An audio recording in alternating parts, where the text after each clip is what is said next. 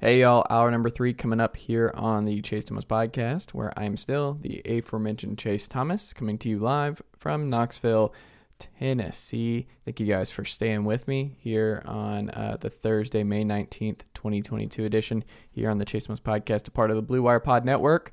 Uh, go check out all the great pods across bluewirepods.com. Greenlight with Chris Long, Spinsters with Haley O'Shaughnessy and Jordan Ligons. Um, all kinds of great shows. Wide receiver one with Chris, Cris Carter, Maxx Crosby. Yeah, Oakland Raiders defensive end's got a show with us now. All times, uh, all types of great content all across the Blue Wire Pod Network. So go check out all those great shows today. If you have not already done so, uh, don't forget, folks. Uh, if you would like to uh, support this very program, it's easy to do so. Just uh, if you are an Apple Podcast or Spotify listener, hit that pause button and leave this show a five star rating and a review on either of those apps and uh, help this show continue to grow and help more people find the show. Hour number three, Matt Green, Fellow University of North Georgia alumni, comes on the program for the full ride, our college football uh, show here on the Chase Thomas podcast. So always great to catch up with Matt on uh, on this edition of the pod each week. So uh, we talked all things college football, uh, the Pac 12 doing away with divisions, how that's going to affect the rest of uh, college football, Dan Mullen's next job, Jeff Brohm, and him flirting with his uh, alma mater, and then some early lines that were released about. Uh, the upcoming 2022 college football season. So we picked our five most intriguing early lines that we saw um, all across the board. There's a lot of them out there. So uh, a lot of fun, as always, talking all things college football with Matt here on hour three of the Chase Thomas podcast. So follow Matt at Matt underscore W underscore green and uh, all of his great college football content there. Uh, you can also watch this very program on YouTube. Oh, yeah, all of our stuff on youtube.com. Type in the Chase Thomas podcast, find it there. Uh, tweet at me at Chase double underscore Thomas. Like the Facebook page at facebook.com slash Chase Thomas Writer. And of course, you can always email this very program with any questions, uh, any mailbag stuff, anything you'd like for me to read it on the show at Chase Thomas Podcast at gmail.com. All right, Uncle Darren, let's go. Chase Thomas pod, the Chase Thomas podcast. um, my nephew needs me to record. See, I hate. I already hate it. I hate it. Hello, and welcome back to the full ride here on the Chase Thomas podcast, where I am now joined by my good friend and fellow University of North Georgia alumni, Matt Green, here on the full ride this evening. Matt Green, how are you, sir? Doing well, sir. Doing well. It's good to be back. Uh, good to be back again this week, talking ball. Um, always repping North Georgia. I love it. Always repping North Georgia. That's what we do on this very podcast. Today Um, I'm actually repping USA. So Okay. that's um, you know, no one can no one can hate on that, right? It's USA. It's it's uh, enough said. yeah, Dead air. yeah. I didn't know where you were going with that, but I like it. Fair enough. Um, yeah, uh, but yeah, it doesn't even look like a USA uh, T-shirt though, because it's got like a gray and black look to It it. is gray and like navy. It's like the the shield kind of like the Mm-hmm. soccer type shirt, you know. Now that you say bring that up, and now I'm thinking about all of your wardrobe choices over the years, Matt, and thinking back to North Georgia, our North Georgia undergrad days. I don't seem to recall you being much of a, a pastel, springy type color guy. I've never seen you in the light colors. You do a lot of dark colors, and then Is the Georgia stuff. You might be onto something there. I don't know. I've never uh, I've never noticed to be honest. I'm rocking a mango uh, Columbia uh, dry fit. I don't have any mango shirts in my collection, but I also like I'm anti-orange. Like there's nothing I would wear that's orange unless I'm like showing some spirit for like Lanier Longhorns. Like my brother was a coach, eighth grade coach at one point there, and then my dad like now he helps out with like their varsity. But um, so that's the only way Uh, that burnt orange Lanier I would rock it. But that's the only orange I'll be caught dead in. Hold on, that doesn't make any sense. You're a Dacula Falcon diehard. Not only are you North Georgia or North Georgia, well, North Georgia, North Gwinnett. You had a whole run of Norse there for a little bit, but um, no, you you're in Dacula Falcon country. You can't be seen anywhere wearing some Lanier Longhorns in the local Dacula Kroger. You can't do it. That's fair. I think they're like same region or something. But um, Mm. that, that's a rivalry. That's actually one of the games I went to is when Lanier actually came to Dacula. But um, you know, blood. You know, I gotta gotta rep my pops. You know, so if he's if he's if he's rocking the burnt orange, if it's good enough for him, it's good enough for me. There you go. Because my, my dad raised me that way. He had a, a he had a shirt. I'm sure a lot of people have, have seen these old Georgia Georgia fan shirts. It says "Rednecks turn orange in the fall," and then it's got Tennessee, Clemson, Florida, and Auburn on the back of it. So that's how I was raised. Well, I can't really talk considering I have a Waffle House uh, hat with my Tennessee stuff. So um, I don't know. Waffle House will be in the top three, top five restaurants for me forever. You got to rep Waffle House whenever you can. This is a very Waffle House friendly podcast. Um, this is also the debut of more art behind me. I don't know if you noticed this, Matt Green, but we've got Peyton. He's made his first appearance on the, the YouTube, so you can check that out on youtube.com. Chase Thomas Podcast. He's right next to Doc Rivers in a Hawk uniform. You know Benjamin Matlock, my guy, my favorite all-time uh, TV character.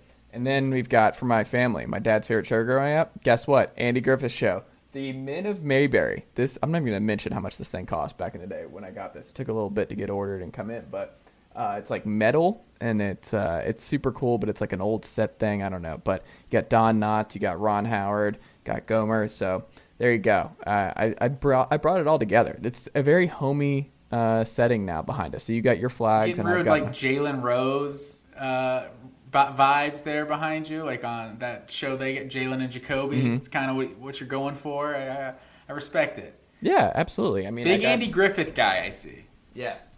Um, oh, I think I just broke my toe doing this. Um, the Air Force they sent me a helmet. Okay. So how cool is that? So that's going to go somewhere. Haven't decided. So shout out to the Air Force football program for for sending that over. But it's a, um, it's a quality face mask too. That's a that's a nice helmet you got there.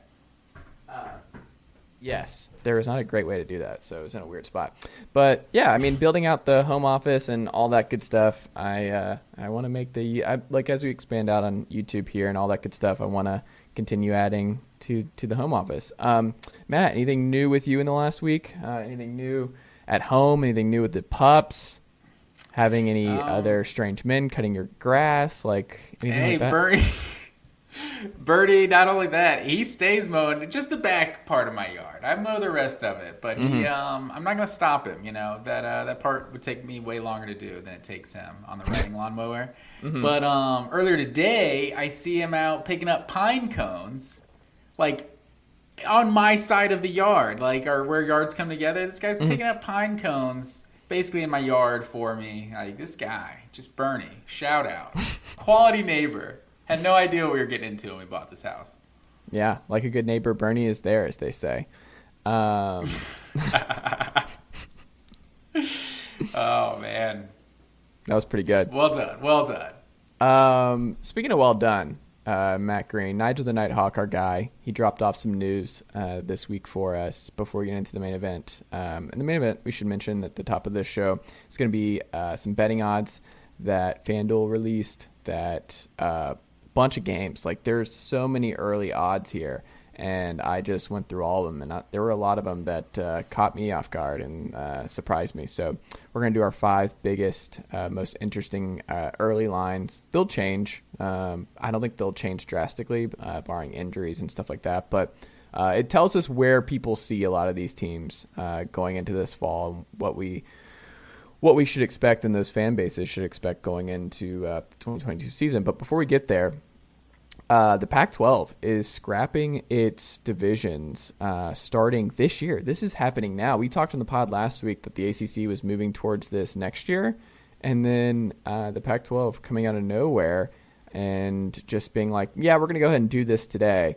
And it's another good reminder that so much of what we like to believe takes time. And uh, it's like, well, it has to go through this process. We have to do this. So it's like when we learn with scheduling, uh, you can schedule the week of the game and make it all work. You can do Coastal BYU that week. You that's you don't have to schedule 10 years out. You don't have to do any of this. There's no we don't have to keep doing this because um, you can get it done. And the Pac-12 was like, we're just going to change our model and uh, do this differently this year. And look, I think this is the way to go. I think divisions have kind of outlived their use. I think in a lot of these conferences, uh, shout out to the ACC and the Big Ten, we can't even name what they're called half the time and who's where, and there's just no no reason for it anymore. Um, the SEC is just too big. I, at, I miss at, the legends and leaders. I know the legends and leaders. It's just it's kind of silly, and we don't need to do that anymore. And the model of the two best teams at the end of the year face off in the championship game. Some years they'll have already played in the regular season. Some years they won't. And that's just how it should be. And the folks who are worried, it's like, oh, well, how does the Mizzou's and the Arkansas and the Mississippi States and the Colorados, how did they ever get back in if you're only going to do the, the best composite rating, the best conference rating? Because that changes things. It changes who represents it. But it's like, well, it'll be better games. And ultimately, the system is better when it rewards the best. And ultimately, that's what we want. We want the best games possible and even if that means rematches sometimes, those are still the best games because those are the two best teams in the conference championship, which should be the point, right? Yeah, for sure. With and these these conferences get so big, like that's why the Big Twelve is just doing it well. I, although I guess the Big Twelve is going to have to do it differently once mm-hmm. they get the four new teams, but um, they'll there'll be a twelve team. I, they will be the Big Twelve at that point. Yes. So I think it's um yeah I can't hate on the Pac-12 doing it except for it just seems weird before you you adjust the scheduling because you could just have someone that's in the bit Pac-12 South that's got a much more difficult schedule or vice versa and two teams from the north make it make it in or something like that. You know what I mean? So it seems like until you balance out the schedule, you kind of have to keep the divisions as is but yeah, I mean, it makes sense for like the the big picture. I think that's that's really going to be the only way to do it. Like when when the SEC, when you're talking about a 16 team conference, like you're going to have to just take the two best conference records, which essentially is what best winning percentage is saying. I guess if you get a game canceled, the, the percentage could be different or something, but that's essentially what it's saying. I, I think it seems like an overreaction in terms of like like the the fan reaction to it because like it's not going to be that many. There's not going to be that many years where it was even really an option for like usually the team that wins the SEC East, SEC West, those are usually like the, basically the two best teams in the conference. Like there's mm-hmm. some exceptions in there, and with multiple conferences, like the Big Ten is definitely one that the Big Ten East seems much better than the Big Ten West. Seems like those are the two best teams are usually in that division.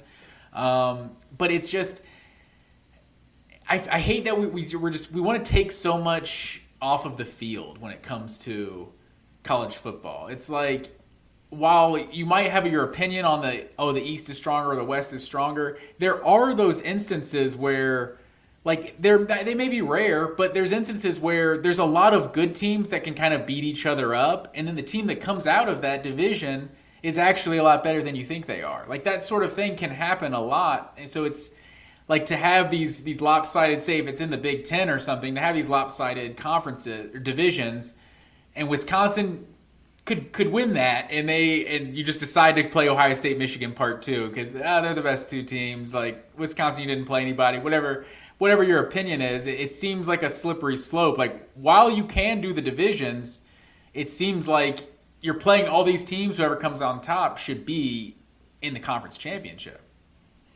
Yeah, I mean, you could sell me on just not doing the conference championship games anyway, but um, I don't know. I think we're just going to see more shuffling. Uh, friend of the pod, late kicks, uh, Josh Pate. He mentioned this. Um, I think I was uh, listening to this today, where he talked about um, one of the pros because he's pretty anti uh, college football playoff expansion, like myself, and he the one positive of expansion is that like you're going to see more teams scheduling out of conference, better out of conference schedules because they're not as concerned about dropping an out of conference game early in the season to a good team, another Power Five team. So we're going to see more home and homes versus uh, what we the travesty we just saw take place on the Tennessee football Twitter timeline uh, this week with Tennessee dropping the Provo trip uh, for the Cougs uh, to play in Nashville uh, against uh, Tony Elliott's Virginia Cavaliers, which we'll get to in a second. But I don't know. I just think it's uh, it's more change, man. It's it's pretty wild. A lot of changes happening, and we have to keep an eye on that bill that's circulating uh, in California. You and I are not legal scholars, so I'm not going to pretend to have like a strong take on the matter.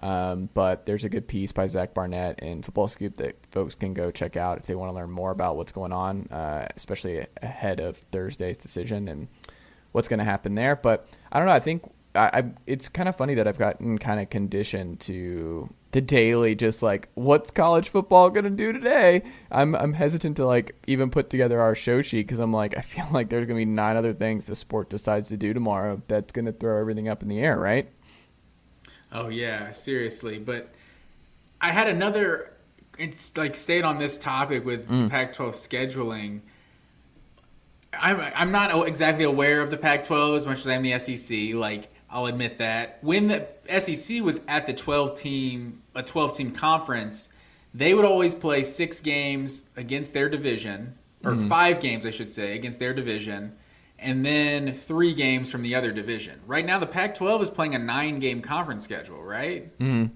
So they're playing four teams from the other division. Mm-hmm and are none of those locked? Are any of those like locked rivals like they have in the in the SEC? Are you aware, or are we just seeing four kind of a rotation of four teams? Like you get six teams in probably every four four years or so. They might play everybody home and home. I would think.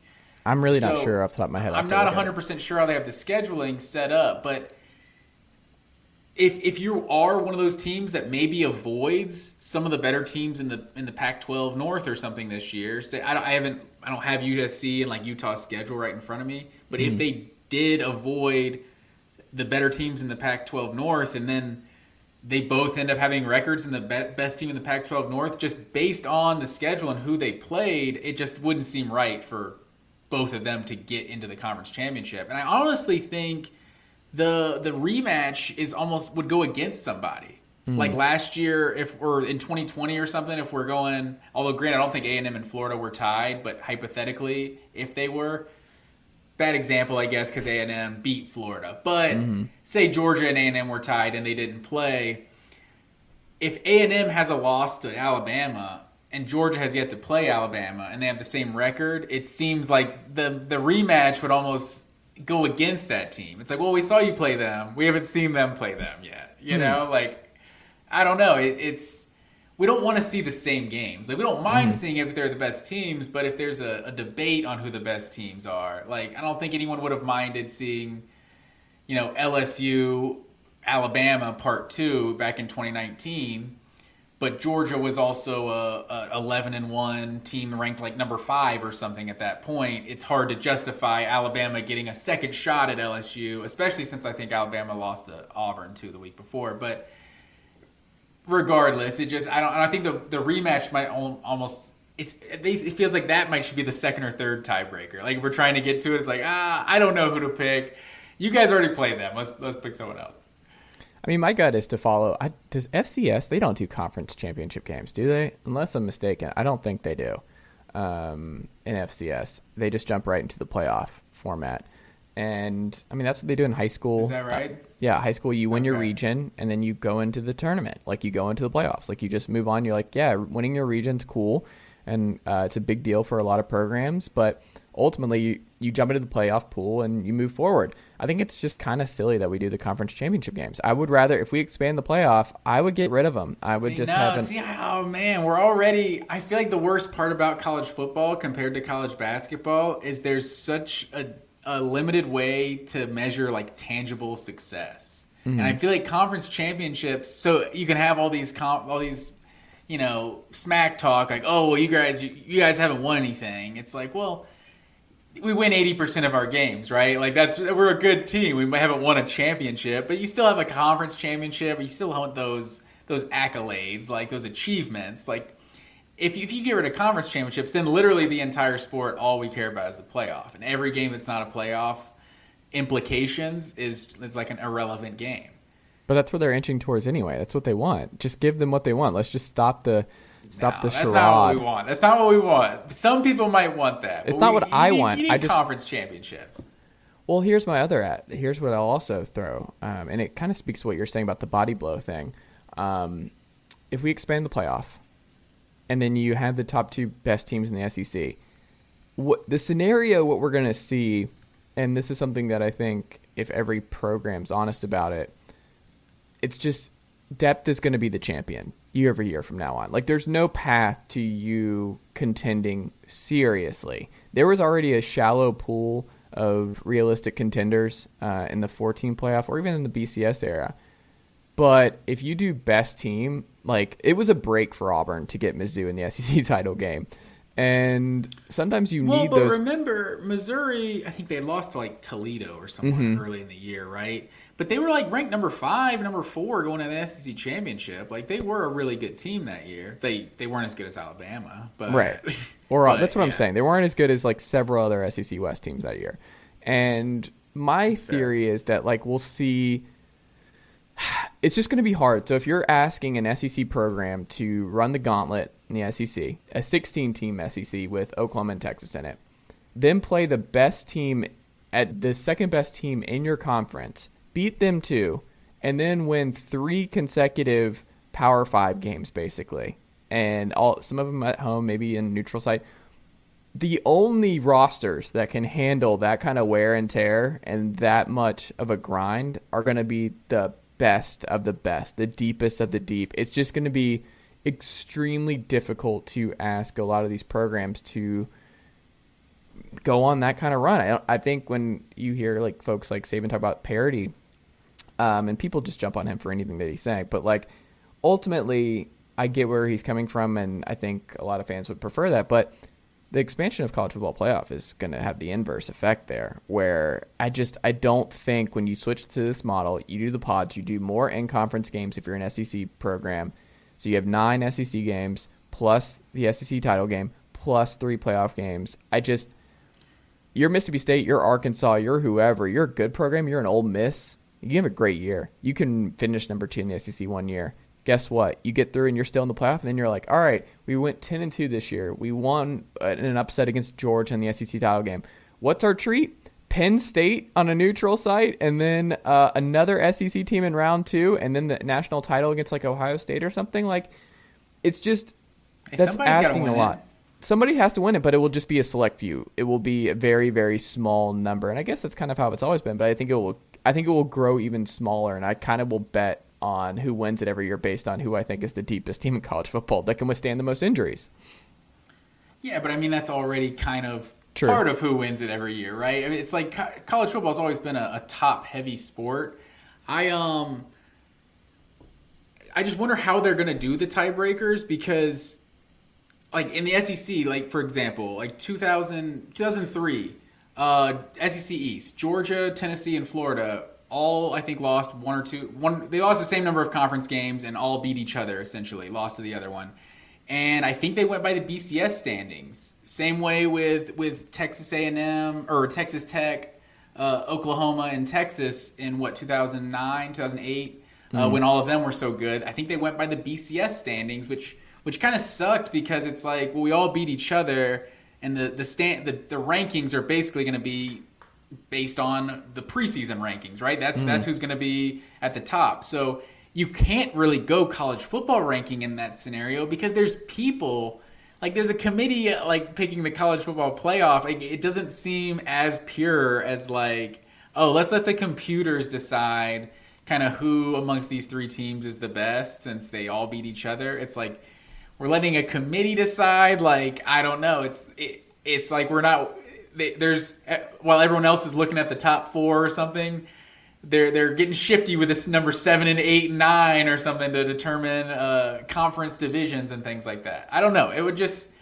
I'm I'm curious to how they're going to do it. We where they're going to have to do something uh, when it comes to these these new bigger conferences. But uh, I don't know. It'll it'll be interesting. Yeah, I'm not sure. We'll see. We'll see what happens. Um, Dan Mullen's next coaching job. Uh, he friend of the pod Graham Coffee broke this one uh, earlier. Was it this week? I don't know. Time. I've been like in a black hole just doing my uh, graduate school finals here at University of Tennessee. Knoxville, and uh, I've just been like in a bunker and living in the library and just uh, barely uh, getting little scraps like Oliver Twist. Just like, can I have some college football news, please? And just a, just a little bit, just I a little bit. some more. Yeah, that's me.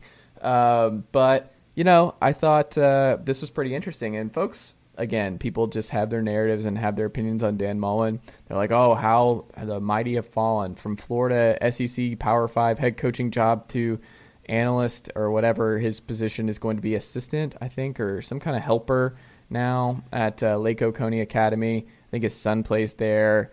And my response was, it's a pretty good gig. He gets the buyout money. He gets to li- he already lives in the lake. He gets to spend time with his family these next couple years. He gets to have a stress-free job and he can just become an Alabama analyst whenever he wants. Like there's no reason for him to jump right back into it. Enjoy your life, man. College football is This- a mess right now. I would I would sit this out for a little bit. I would just be like, let NIL and the transfer portal continue to figure itself out, and I'm just gonna enjoy lake life, uh, run some fun offenses, spend time with my family, and uh, ride my jet ski. I I salute Dan Mullen for for this strategy this fall. That's all fair, for sure. I um I kind of thought the same thing when I saw people talking shit about him. It's like we all love to talk shit about Dan Mullen, but yeah, literally this guy is going to be living on his what living in his 2 million dollar house on Lake Oconee and right when I heard this story too, I was like there's no way he's going to be the offensive coordinator. He's just mm-hmm. going to be like some guy that's like helping out with the team, like unofficial title or whatever. He's just mm-hmm.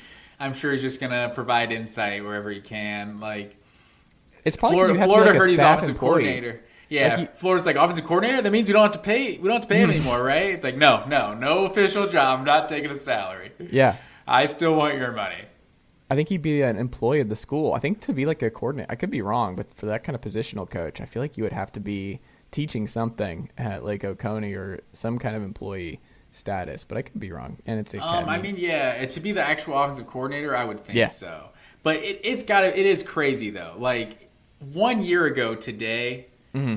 there was a lot of people that thought Dan Mullen was a better head coach than Kirby Smart. Like that's that's pretty wild. Now it's like I would say the vast majority of people think Kirby Smart's the second best coach in college football, and then Dan Mullen's at Lake Oconee. it's it's crazy. Uh, I don't the get it. turntables have turned. I just feel like the better argument or the more interesting one to me is that like, do you think this coach with the resources available to him could win a national title? Like, is he good enough to lead a national title? Is he good enough to be a CEO coach that, um, if he gets his staff picked off, that he can be fine and reassemble a new staff behind them and keep Dan keep Mullen? I don't.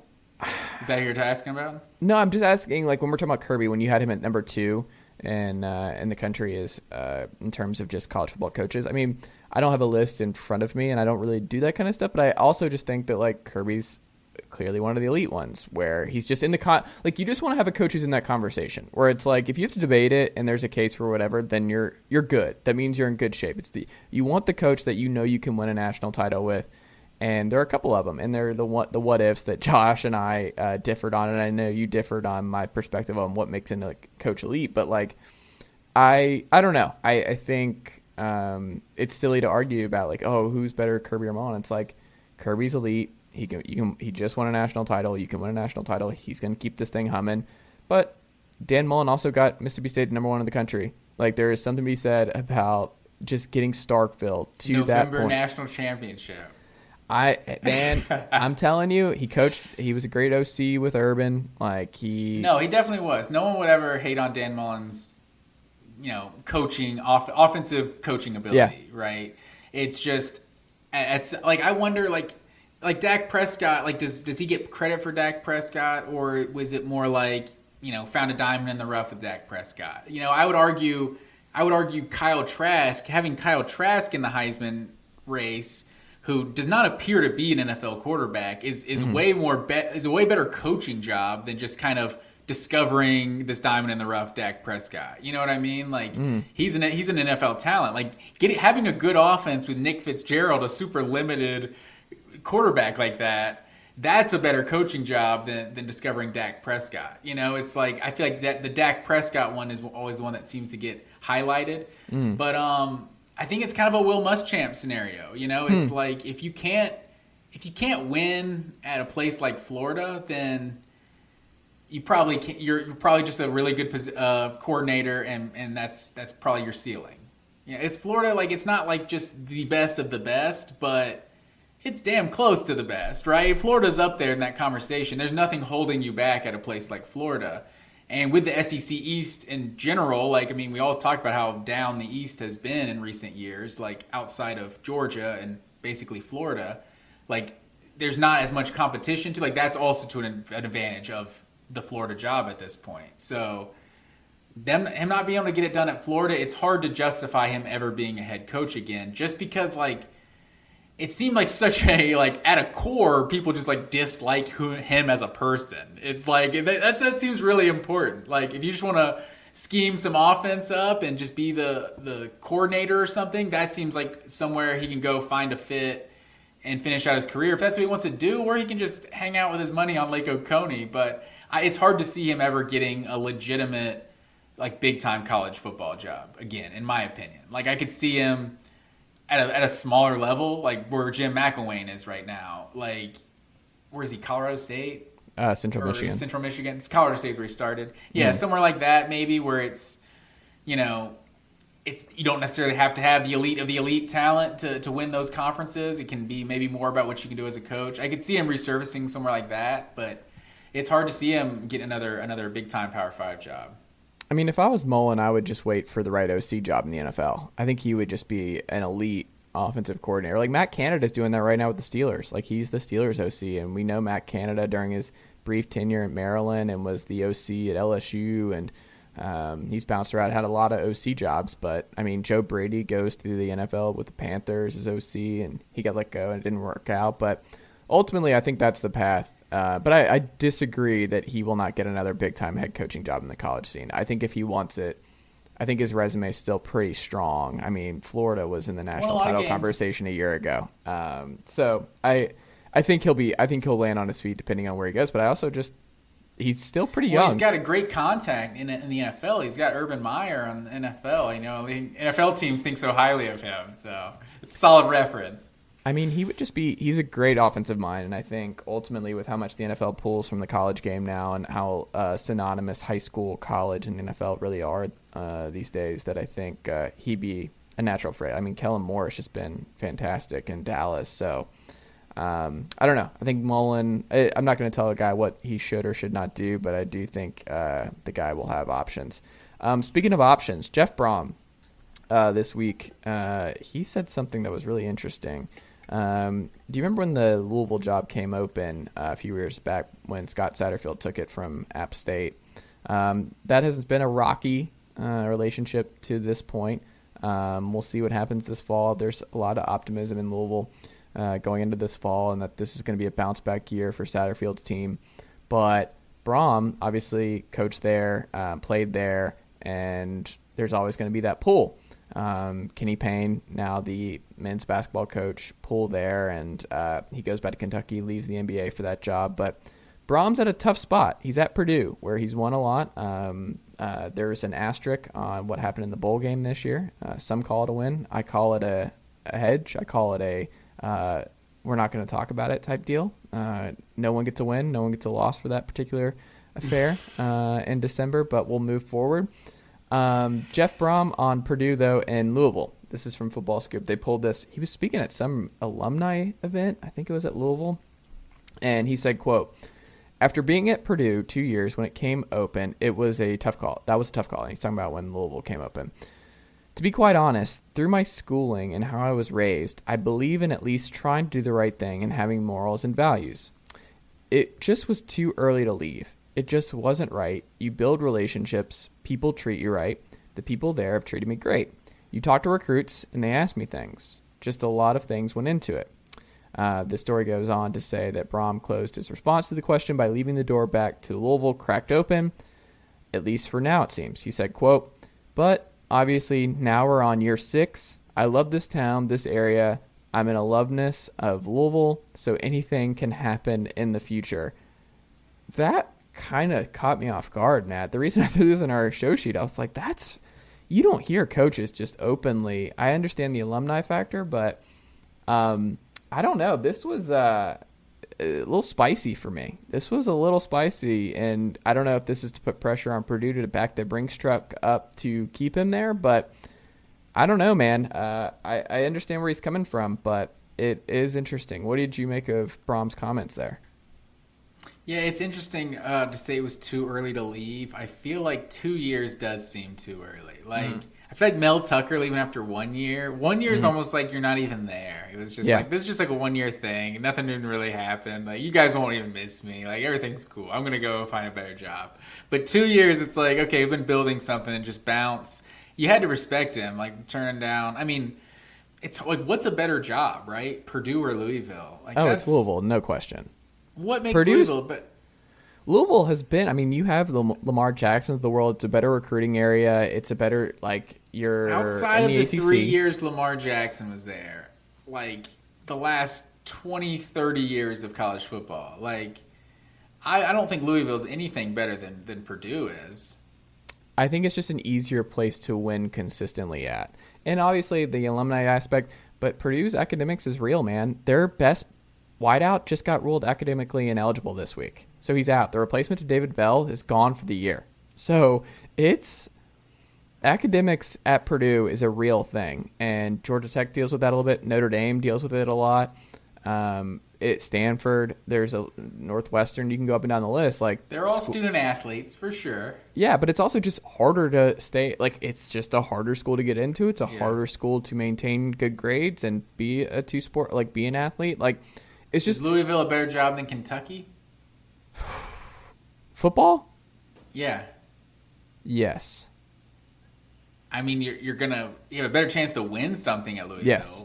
but I don't Like- I mean, you get that SEC money. Like that's uh, that's something serious, you know. So, But like, if you had to- being in the Big Ten, kind of puts Purdue on like a in the Big Ten West too. Like their their chances they get in the conference championship aren't just you know almost impossible. Like you look at Maryland and and Rutgers of the world, like you're not getting to the conference championship. Mm-hmm. You know, it's just not going to happen. So and the Big Ten West, it seems a little different. They haven't gotten to it yet, and the and you know the last what decade or so of, of of Purdue football hasn't been good. But like I feel like before that, I mean they were a respectable program. Like Drew Brees, Kyle Orton years, like they they've had a lot of like solid teams in there.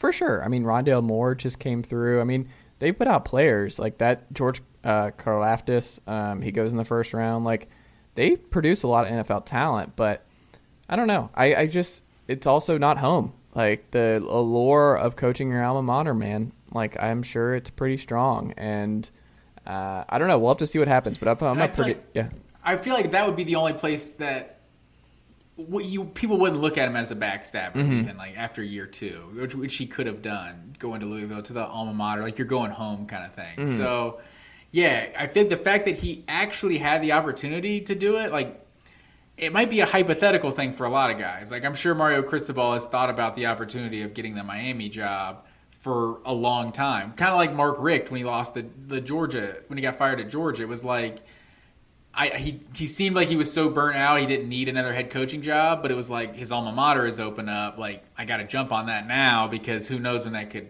could happen again. You know, so.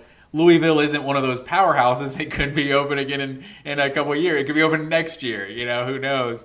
But uh, it was interesting for him to not rule it out because he did have the opportunity. And you think the longer you're there, the the more relationships you're building, right? Like the the more tradition you've you've built up, more equity you've built up at Purdue. So I don't know. It's interesting that he didn't that he didn't shut the door completely. Absolutely. Um, well, let's get into our main event, Matt Green. Uh, FanDuel released a bunch, a bunch of odds, uh, betting odds ahead of the 2022-2023 college football season, which is great because it adds context to uh, where the odds makers and where folks around the world uh, see college football teams at the moment. Like spring practice is done. There's still a lot of battles left to be decided, um, and position battles like coaching stuff. And we'll we'll see. Injuries are unfortunately a part of this game, and we'll see who gets through the summer unscathed. But there are a lot to go through. Alabama would have won the national championship if it wasn't for those injuries. Yeah, you, I'll give you that uh, because I am not one of those people that whine about that sort of thing because it's just that's how it works. I mean, the NBA, Yeah, it's right? just like oh maybe I don't know, but it, it happened. it's that's it's done. and that's just part of it though you can't turn Yeah. injuries off injury you play the hand you're dealt and that is all that needs to be said and you don't need to uh, throw out any sour grapes there um, however there are a lot of odds. So you and I, we picked our favorite lines, our top five favorite lines, and I don't believe we had any crossover on our favorite lines. So we did not. Um, I think, as the guest, Matt, you should start with which line first stood out to you that you liked. Um, to start off, I got to go week one. Utah, mm. one and a half point dog uh, at Florida, week one. Like, I just think Utah is a better team than Florida. Like, I feel like they're just like I'm not no no shade at Napier or anything, but I just think week one, like, I don't think I don't think Florida's ready for Utah. Like, I think Utah's going to win that one outright. I think it's interesting because I think Florida's first two games are against Utah and Kentucky, right? Oh, I was, I was, I was I'll, I'll, wait. I'll wait on that one. Well, I'm saying is that that, that isn't one. that their first two games? Am that I misremembering? Yeah, yeah. That's it's a on really, my list. That's a rough way to open the year if you're Billy Napier. If you look at their schedule, I mean, South Florida, they just brought in uh, Gerry Bohanon, the Baylor quarterback. Jeff Scott with his biggest portal win since taking over the Bulls job. Like that's not an easy four game stretch because then they go to Knoxville and and face the Vols. Like the first four weeks of Napier's uh, season or tenure in Gainesville is just a murderer's row. Like it's it's going to be brutal. Like there's a chance they're one and three after four weeks. Um, but we'll see. I mean, we'll we'll see. We'll see what happens here. But I do think it's unlikely Florida. The reason I brought up the Kentucky game is that like that line is interesting to me because I don't. They're favored by a couple in the Kentucky game. We'll get to that in a second. But Florida is not. I, I would be absolutely floored if they go. They sweep those two games. They go two and zero. Oh. Um. However, I my gut tells me they split them, and I just feel like they're more likely to split with you like win the Utah game for me, and then just be overconfident because they beat this really good Pac-12 team, and then lay an egg to a just a team that loves nothing more than beating the Florida Gators because of just how many consecutive losses they had. Um, and it's Utah does feel like the more likely win. Like mm-hmm. there's just kind of those variables traveling across the country, yes. like that whole thing, going to the swamp, like just mm-hmm. you know what, what is this September third? I think is the yeah. opening week. Like who knows what it's going to feel like in the swamp on September third? Like we could be pushing hundred. So that could definitely be a factor, but but yeah, just to just skip right there to my number two because it's on there. Why we've been mm. talking about it is Kentucky. They're a plus four in week two, and I, I like Kentucky in that one too. I was surprised to see Florida favored in both of those games. Yeah, because especially plus four versus Kentucky, like I definitely expect Kentucky to be better than Florida this year. It I is the agree. swamp, but they won that. They did win in the swamp a couple years ago. So, mm-hmm. I uh, well, man, I that's a huge win, but it also scares me. Like I don't want Florida to lose to Kentucky at home because I don't want them coming to Knoxville angry. I do not want that being a thing. I don't want them facing 0 and 2 in the SEC East to kick things off here, the Napier tenure. I, I want them to beat Kentucky, feeling good, three and zero. Oh. I want them winning the first three, and then I want them to come into Knoxville and uh, lay an egg and come back down to earth a little bit. I but, would be absolutely shocked if if Kentucky, if Florida is three and zero. To start mm-hmm. the season. Like I just, it's not like a murderer's row they're facing or anything. I just feel like this. This doesn't seem like a team that's just ready to to win now. Like I feel like LSU might could surprise some people and be like, no, Orgeron was just that bad. Guys had checked out that much. Like they seem like they could be more. We just know about the talent LSU gets all the time. Like Florida, like the recruiting is why Dan Mullen got fired. So like the cupboard if it's not bare, it's it's not full, right? So I just I don't see Florida starting that way. Like even South Florida, like you said, like that was a game for what two quarters last mm-hmm. year. Like if they started 0 and 3, 0 and 4 of the Napier tenure, like year one, I basically throw out for every head mm-hmm. coach. Mm-hmm. But oh man, 0 and 2 would be bad, but 0 and 4, that that's rough. Well, let's throw. I'll I'll do uh, two for me on my side real quick. So okay. I've got the week zero, which is I love that Nebraska is embracing week zero football. So this is across the pond. This is in Ireland. Did you know that Northwestern Oh, that's Nebraska? right. Okay. And Nebraska is favored by nine and a half in this one. Like I'm not. It's too early for our locks of the week, but Nebraska nine and a half covering that spread against the the Wildcat offense over in Ireland. Just lock it in. Like the Nebraska Cornhuskers kicking things off against that group. Uh, Mark Whipple, his first game as OC. Um, you bring in Casey Thompson.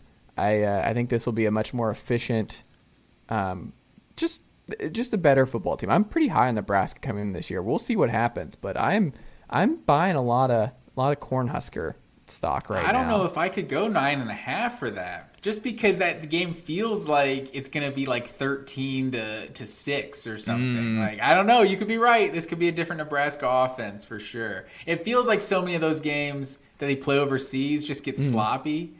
Like I don't know what it, the different grass or you know what they're doing over there. It feels like the the NFL games in in London are always just the field just seems sloppy. So I wonder. I feel like it seems like Northwestern's game, right? They got the long grass.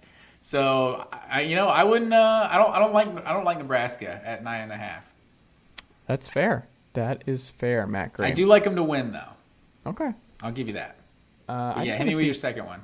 I need to get Northwestern in the top 100 of offensive efficiency per CFB stats before I'm taking them on a nine and a half point spread. I think that's pretty easy for Nebraska to uh, get That's a fair. two touchdown. Could be lead ten zip. Yes, hundred percent, and I could see that.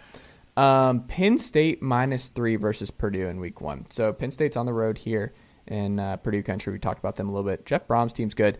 They lose, like I said, their best uh, receiving threat uh, to academic inel- ineligibility.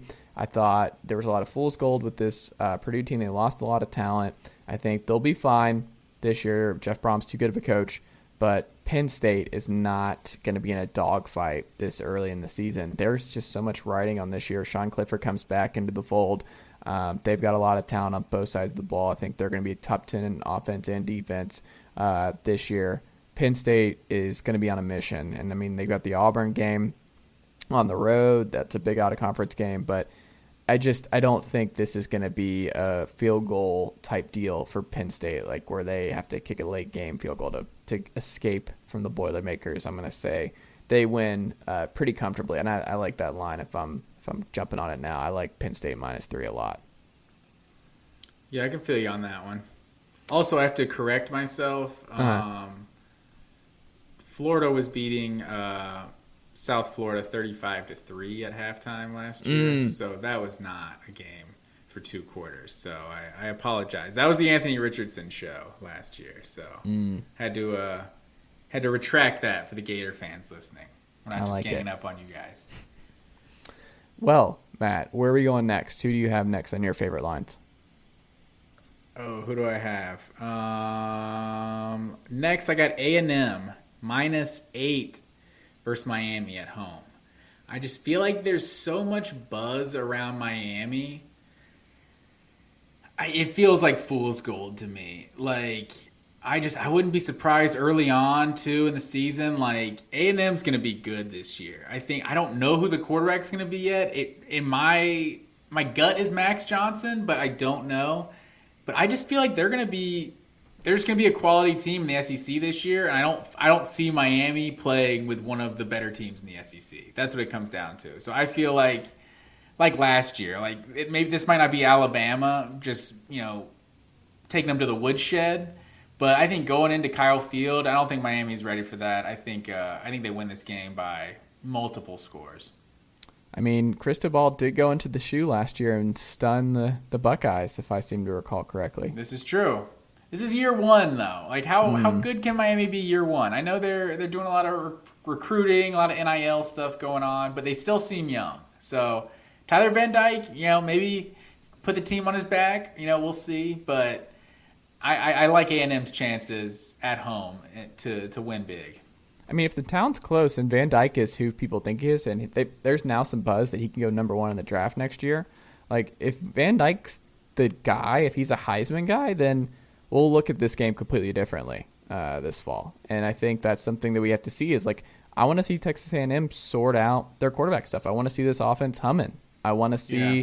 them moving in the right direction. Um, I don't know. Well, they're A&M's a I would stay away from a lot of A&M lines until I see uh, this group in action on offensively. Like they got talent everywhere. It's not a question of talent. It's not even a question of coaching. Jimbo's an elite coach. He won a national title. They got an elite staff, but I just uh, I don't know. not know. a question of talent, not a question of coaching.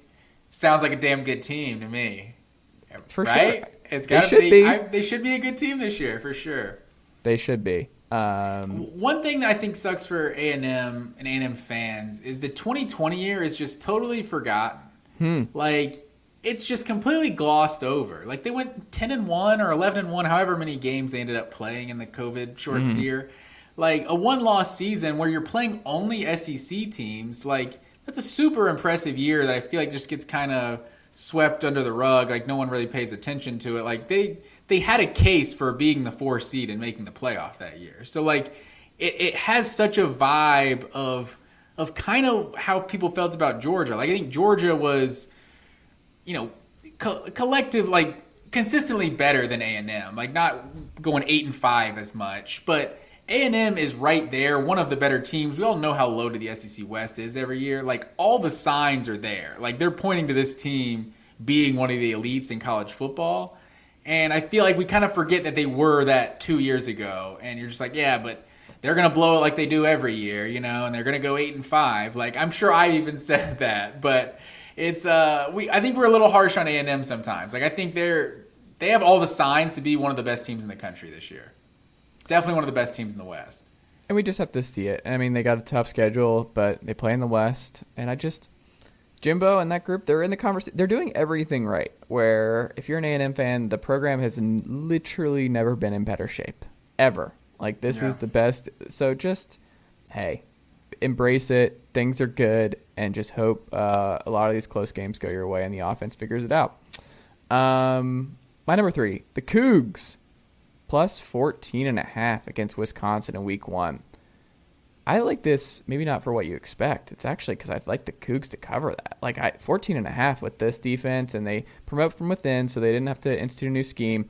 I like their OC hire. They bring in uh, the uh, the what was the kid's name? Not Jarrett Guarantano, but uh, their Jayden de Laura just went to um, to Arizona, and they're core. Like, what is his name? He's the he's a FCS kid, and I can't remember his name off the top of my head, but his FCS highlights are top notch. And you just think about they're still going to run the run and shoot offense, and they're going to be that Mike Leach style, just fun. And the defense is as good as it was this past year, which is really good.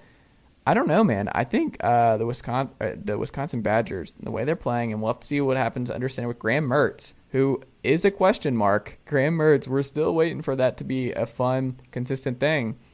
I don't know, man. Braelon Allen could run all over the Cougs, and this could be a blowout, and then just uh, an, a, a, a rough game in uh, Madison. But this has all the makings of a, a cover, like for uh, the Cougs. I think they'll they'll do that do well there. Um, what do you think? I could see it just because there's always that question with Wisconsin's offense. So, you know, just Cameron the- Ward the- Ward is his name, by the way. I could not think of his Okay. So yeah, just the idea of Wisconsin not blowing them out week one, it, like it definitely makes sense. You know, like I think that people get kind of forget Wisconsin because they they they kind of wrote them off after the one and three start last year. But I mm-hmm. mean, they ended up going nine and four, won like eight games in a row or something. So I think Wisconsin, like the offense started, like they started scoring more points, but Graham Mertz never started doing more in the passing game. They just, I don't know, they just started scoring more points. You're just running the ball, which is uh, is an aspect of offense, regardless of uh, what what people might think.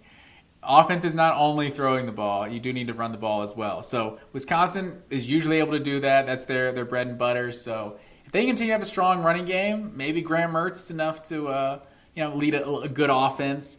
But um, I don't hate the uh, taking taking the Cougs plus 14 and a half.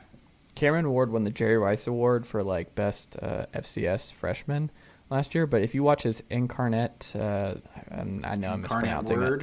it. Yeah, their uh, his stuff was just preposterous. So this dude's going to be a lot of strong Kyler vibes uh, when I was watching Okay. him. So uh, we'll see. We'll see what kind of numbers he puts up up there in uh, Pullman. Uh, where are we going Chase next? Thom- if we, can we have an infographic? Chase Thomas, Cameron Ward next, Kyler Murray, right there. Put it put it on the board. I I'm just saying, folks, when you see like all the, it's like the oh, where did Gardner Minshew come from? Where did uh, this Washington State quarterback that everybody's all in on? do, do you have another one? No, I'm just what Cameron Ward's the next one. Like he's just going to be a baller in Pullman, and people are going to be like, oh, Drew Pac-12 after dark. Yeah, he'll be trending. At late at night and you're like, why is Cam Ward trend, trending? And it's like, oh, he's he's just uh, putting on a show, and they're down 35-14 to UCLA, and Cameron Ward's still going hard and uh, throwing the ball up there and having fun out there. That's just uh, that's what I think. Ward's gonna be good. Hey, I'm all for it. I'm all for the Cougs. Um, I got a soft spot for the Cougs back in my NCAA days. um, moving on, my number four, Texas, mm. minus one against Oklahoma in the Red River Shootout. I think Texas is a better team than Oklahoma uh, in 2022, and at, at, minus one, it's basically a pick 'em. So I, I, like I like Texas to beat Oklahoma this year.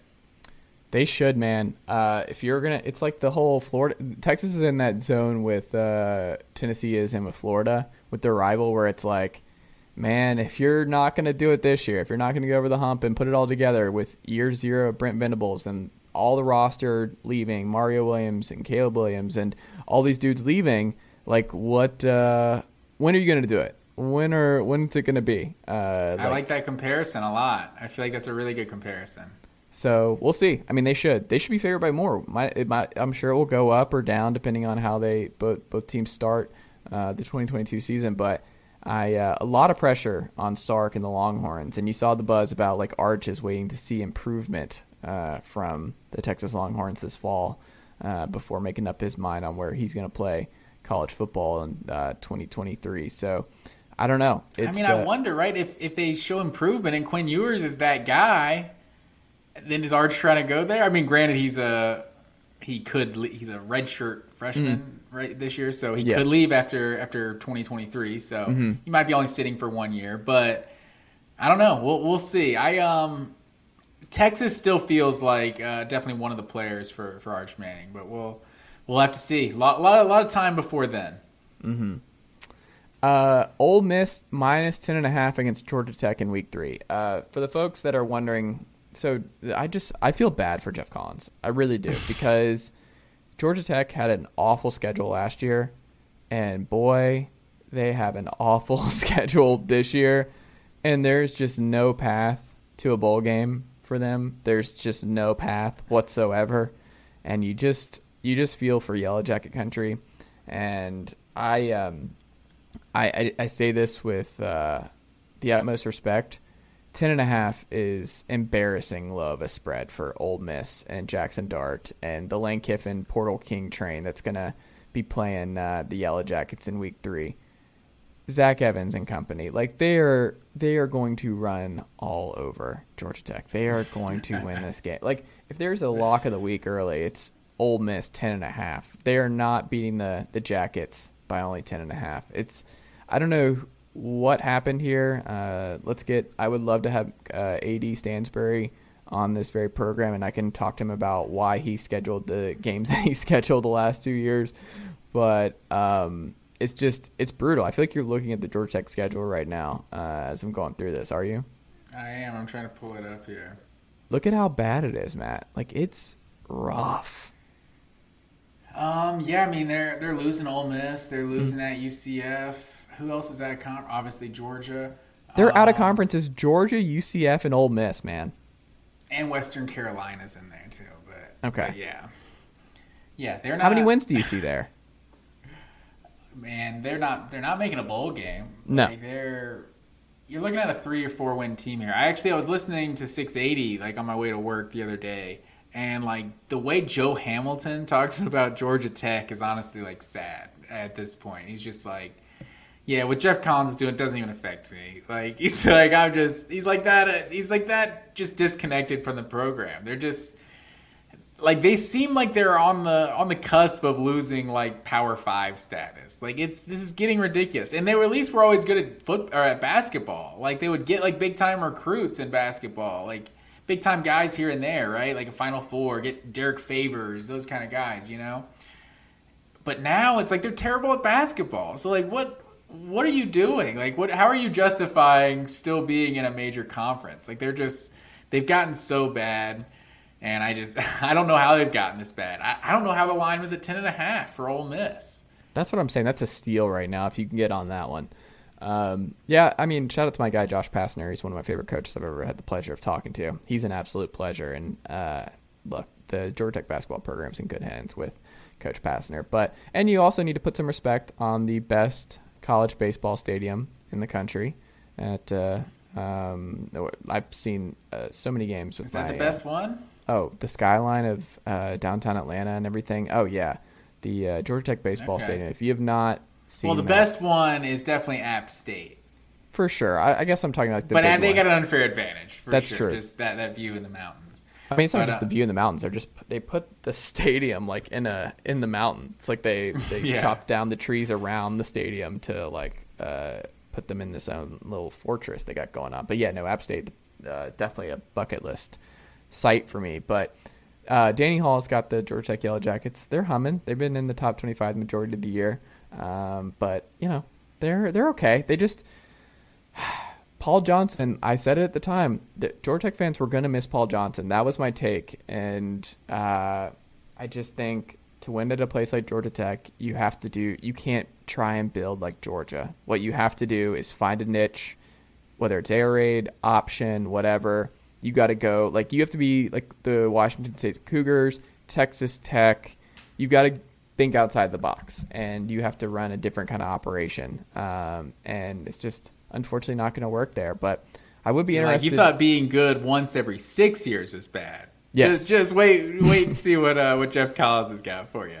Right. I mean, just pluck. I mean, I would if I was. I mean, there's just a lot of different ways they can go. We'll see what happens. I don't want to uh, talk about next coach uh, while Geoff Collins is still uh, still there. So we'll see. Uh, maybe he proves us all wrong. We, it's a possibility. Maybe Jeff Sims is the guy, and uh, things are awesome. But losing Jahmyr Gibbs is a is a brutal blow there. Not a great start. Um, Um, while we're bashing the Georgia Tech Yellow Jackets, let me go to my number five, which Mm-hmm. is Georgia is a 28 point favorite over Georgia Tech in 2022. I think Georgia could basically just pick their score in this game. What was it, 45 to zero last year? Like in Georgia Tech last year, right? Or was it? What's the line where you would be like, I don't know about this? Where do you think you, you what would be the number be before you're concerned about like losing money on this game? I think 35. 35 is pushing it. Okay. You know, like it's, uh, but I would probably still take it. You know, because I think it's just it's Georgia Tech. Like, I, I, yeah. Enough Mm. it didn't It's used to Georgia be like this. Georgia- Paul Johnson was in these games. Like this was not a guarantee. You never Georgia knew that it was going to be a pain in the butt to play this team last week of the year, get up for this Paul Johnson annoying offense, and you never like it just It was basically something like, every Georgia team that Mark Richt ever had that was good smashed Georgia Tech. Mm-hmm. Like, and then it was like when Georgia Tech was good and Georgia was bad, and then we got a good game on our hands, Mm-hmm. right? And but it's those kind of like solid to good teams that were kind of like you didn't know what to expect. Those kind of nine, ten win teams. Those would be the teams that could lose to Georgia Tech, right? Like those, those would be the ones that kind of overlook them or whatever the case may be. They're just a scrappy triple option team, maybe an undisciplined team that didn't tackle well or something, or just didn't play their didn't play the part of the option like uh, the way they're supposed to, things like that. But it's like every year you go to like 2002, like 2007, 2012, like all those like really good Mark Richt teams, they just smashed Georgia Tech. Like it wouldn't it wouldn't even be close. And that's so I think 2009 is honestly like my favorite game. The the Caleb King, Washaun Ealey, we run this state game because that was actually although 06 Stafford's freshman year is is up there too because those are games where Georgia Tech was like top 10 and Georgia was like basically just bad like 7 8 win teams and they would still beat Georgia Tech cuz that's just how that's the different level that they're on right but but right now where Georgia Tech is and where Georgia is like you've finally seen the last couple years or I should say last year because in 2020 Georgia 2019 Georgia kind of did play around, didn't put a lot of teams away. But you, you finally saw a lot last year of like like a lot of the elite teams in college football, like the Alabamas, the Ohio States do, the Oklahomas do. Like when they're playing an inferior opponent, they make the score line look like they're playing an inferior opponent. And I think that's what you've seen Georgia kind of turn the page. Like they seem like a truly elite program now. And when you place a team like Georgia Tech, like yeah, they're they're winning by four or five touchdowns easy. Like I, it's not going to be close, especially don't at it. home. I just don't see it changing anytime soon. I don't see there being a path back to this rivalry being respectable and what Kirby has at Georgia right now. I just don't see a path anytime soon. It's just Especially you got Georgia com- repping Atlanta harder than Georgia Tech is. It's like that's all Georgia Tech had going for them was the city of Atlanta. I um, it can't help that NIL especially, and I'm very pro NIL and this, that, and the other. But when you read the Ivan Maisel piece about that, everyone should go check out on On3 today. Um, one of the things just um, that he quoted one of the guys in there about like don't even ask about the education aspect of it. It's just you're wasting your time if you're uh, pitching to these kids like what uh, kind of degree, degree program they could be on, what kind of track at this X school, and it's like that was like one of the things that would intrigue an Andrew Luck to a Stanford or a player uh, to Georgia Tech was just that like, hey, we can offer you this kind of elite education, and you can also get a full ride scholarship to play football here um, here's this awesome thing. But now that's even been taken away where it's like, how many kids want to deal with the, the grind of a Georgia Tech academic calendar while also playing football where there's no path to uh, a winning culture anytime soon. It's just, it's a rough situation, I think, uh, on the flats. And I don't know. It, it just kind of bums me out that the rivalry is this lopsided and I don't see a path out of it anytime yeah, soon. for sure. Like I don't, I just don't know. Like I don't even know where this program goes because I felt like I'll be honest, like it's one of my worst sports takes. Right, I'll own it. Like I thought Geoff Collins was going to be the guy to bring Georgia Tech back to relevance. Mm-hmm. Like I, I, thought the next team that that would win the ACC, not named Clemson. Granted, I was thinking Clemson would have at least like 2024, 2025.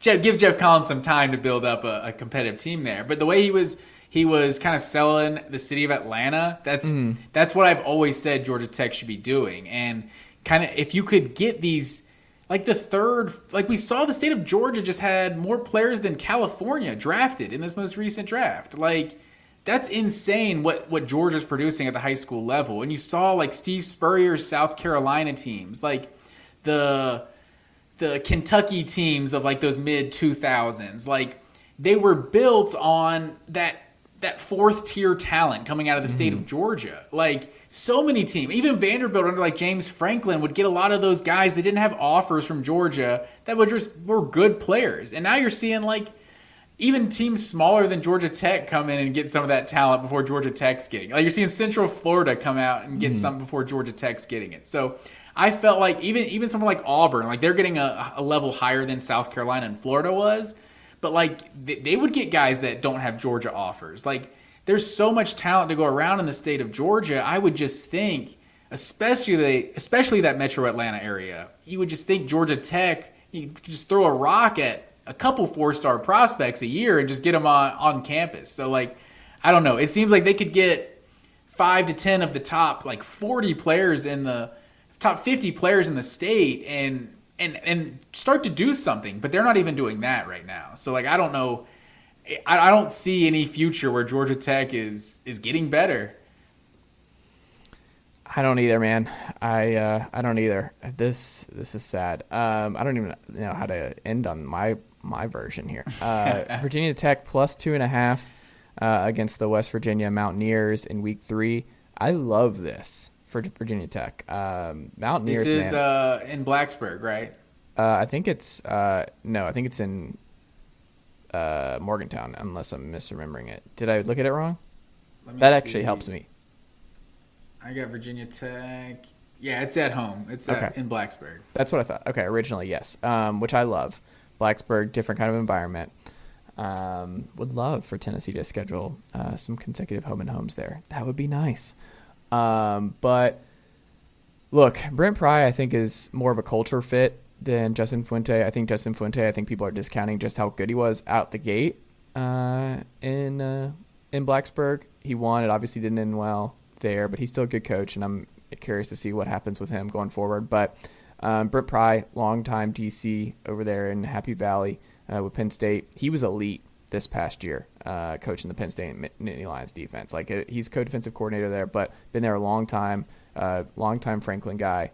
I think the culture and the buy-in is going to be immediate there. I think there is going to be uh, just a lot of optimism, and I think Virginia Tech will turn some heads a little bit uh, pretty early on there, and I, I just like them at home. I think uh, Graham Harrell and JT Daniels uh, air raid that they're going to try and throw at Brent Pry. I don't think it's going to work. I, I like uh, the Hokies early there. That that app that that's an appetizing line to me. A rivalry game, that kind of thing. I, I like the Hokies and Blacksburg in this scenario. I'll be honest. I looked at this game and I was uh, I almost picked West Virginia, but mm-hmm. um, the the Lane Stadium factor that, yep. that that kept me against it. But yeah, two and a half point home dog. I um I can never a home dog always seems like a good idea. Mm-hmm. Absolutely, especially one like that in a rivalry situation. Uh, Matt watch out for JT Daniels, man. West Virginia's Mountaineers are a sleeper next year if he can stay healthy. We'll see, man. It's a big I, if. We'll see. I think I'm just excited for the backyard brawl. JT versus Kedon Slovis, the USC battle uh, for those two. I think that's going to be a, a, fun game that you have to have circled. Um, I don't know. It's there's so many good games. When we looked at the calendar, uh, the Fox broadcast calendar, ESPN, and just all the big games and how they're scheduling it out. I uh, I just this is going to be pretty electric time. I was fired up and I was like, oh Good yeah, stuff. we still got yeah. See that um Georgia Oregon three thirty, mm mm-hmm. and then Notre Dame uh, Ohio State seven thirty that first week. That's that's going to be a, a, nice little schedule. I'm curious to see what the noon game is that day. But yeah, you, have seen. I guess you've seen Texas fans, right? Mm-hmm. Signing the petition to get their game moved from noon, which is at 11 a.m local kickoff versus mm-hmm. Alabama. Like, I'm torn on this to be honest. Like, part of me wants to just troll Texas fans and like, you guys are just the worst. Like, you just you have like the TV announcement of like your your big time game for the season, and you're signing a petition to get the game changed. But 11 a.m. local kickoff, that's so early. Like, I don't know. I I can kind of sympathize with them a little bit after watching a few of the noon game days, uh, like game days being at noon kickoffs, like they did, I think it was like back to back, Oklahoma, Texas, and then Georgia, Arkansas. I was really digging like college game day being like in the stadium, like right as like ending as kickoffs about to happen. Like I thought it was like a cool. Although I don't know if they could even do that, right? If it's a Fox, game day mm. might not even be in there. Might they might have uh their the the pre, the what am I trying to say priority there. Yeah, like Brady Brady Quinn, Reggie Bush, they're not mm. they're not letting you on their turf. You know, Urban Meyer, he was not going to stand for that. So I don't know. I'm curious, but I really liked when the uh, how they did that in a few of those those game days. Like went right into the game. Like it's like this is what we've been watching for the last three hours, right? On game day, like let's let's watch this game now. Let's not wait eight hours uh, to watch it later. I also just think it's silly because um, the that's the best game coverage you'll get in college football now. Klatt and Gus, that big noon Fox game is top notch year over year. Like that's a great spot to, for you to be in. I understand the 11 a.m. like you laid out, but man, if I'm a fan and I'm not there, give me the nooner. Give me the oh, big nooner. It's the best game. The as best a broadcast. neutral fan, I'm all about it. Like mm-hmm. game day ends, and now we have a good game to watch yes. right now. We don't have to sit through, you know, Northwestern Michigan State or something, mm-hmm. right? Like we we just get right into the good stuff. So I'm all for it as a fan, uh, watching on TV. But oh man, what time are you waking up? Like that's that's such a big deal for Alabama to be there in Texas. Like just the atmosphere. I feel like you do kind of lose something. Like with the Red River Shootout, like you know that's going to be at noon every year, right? So you're mm-hmm. just you plan your day. You probably have your yearly ritual of how you set up, how you get ready for that rivalry. But something that's special about this one, it feels like you're getting robbed a little bit of like that, just that energy around like the town. Like I, mm. I know. I was living in Athens when Georgia had the blackout against Alabama. Obviously, the game didn't go how um, Georgia fans wanted it, but there was just like an energy in downtown Athens that day that it was just like national game of the week, game days here. Like it's just it was just an electric atmosphere, and you you had an eight o'clock game. It was just all day for that to build up. I don't mm like waiting until eight o'clock. Three thirty is like the perfect, you know, the for time slot in my opinion. But uh, mm. but yeah, I so I can kind of sympathize with them a little bit. But it's it's gonna be awesome to get to get the college football day started off. That's week two, so I don't know what uh what the other big time games are week two off the top of my head, but um. Mm I'm, I'm jacked about it, as Dan Quinn would say. There you go. There you go. Matt Green, we can find you on Twitter at Matt underscore W underscore Green. And uh, all of his great college football takes and analysis. Go ahead and give him a follow there. And uh, we do this every week at this time. Glad to be back, and I'm glad school is uh, off my plate for the summer. So that's good. That is good. Uh, Matt School's Green- out for summer. Is it out forever? No, I graduate this fall. Yeah. Okay. One more Almost semester. there. Almost Almost there. there. You just Yeah. don't want to graduate college. I got you, man. You just want to be in college forever. You're not. You're not fooling anybody.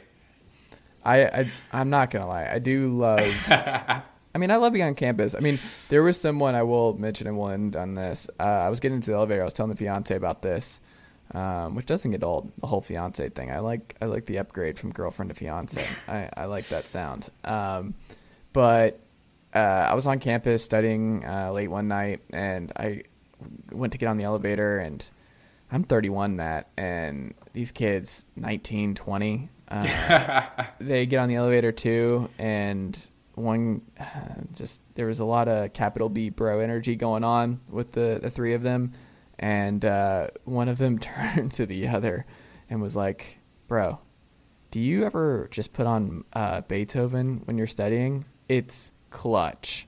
And I You heard about this guy, Yeah. Beethoven? You don't even know about this. let, me- show you this. That's funny. it was uh it was a lot where I was just uh man, I'm too old for this. I, I need to go ahead and get my masters and get out of here because it's just the kids and I. There's disconnect. We have nothing in common anymore. We have nothing in common. Um, but there you go, Matt Green. Always That's pleasure, awesome. and I will talk to you next week. Yes, sir. All right, that's all she wrote for the Thursday, May 19th, 2022 edition here on the Chase Thomas podcast. Hope you enjoyed the three hour program today on the Chase Thomas podcast, where you can uh, subscribe on Apple Podcasts, Spotify, or wherever you get your podcast. Make sure that you're subscribed so that you never miss an hour of the program. Uh, going forward. So go do that. Subscribe to us on YouTube, youtube.com. Type in the Chase podcast. You'll find us there. All of our video stuff that you got to see. Uh, that uh, is great stuff there are nearing the 100 mark on subscribers. So go ahead and get us over the top there this week. That would be great. Email this very program at chasethomaspodcast at gmail.com. So be a part of the show that way. Be a part of the show by tweeting at me at chase double underscore Thomas, like in the Facebook page at facebook.com slash chase Thomas writer. Uh, you can also read me and all my sports writing at sportsrenaissanceman.substack.com. Type in your email, never miss any of my written work on that front, sportsrenaissanceman.substack.com. Uh, this is a daily program here on the Blue Wire Pod Network. So make sure uh, you're subscribed so that you never miss any of uh, the content coming through this very feed. Uh, new episode coming tomorrow. So we're back in full force. Grad school is uh, wrapped up for the summer. Uh, finished up my last semester here at the University of Tennessee this fall. But yeah, after a couple days to recharge my batteries, but not really recharge my batteries because I had to do school stuff. So it's just a different uh, use of uh, my mental energy there. So excited to uh, get back in the saddle and uh, continue on here. So thank you as always. And uh, you guys have yourself a great rest of your Thursday. And I'll talk to you guys on Friday. Uncle Derek, how to do?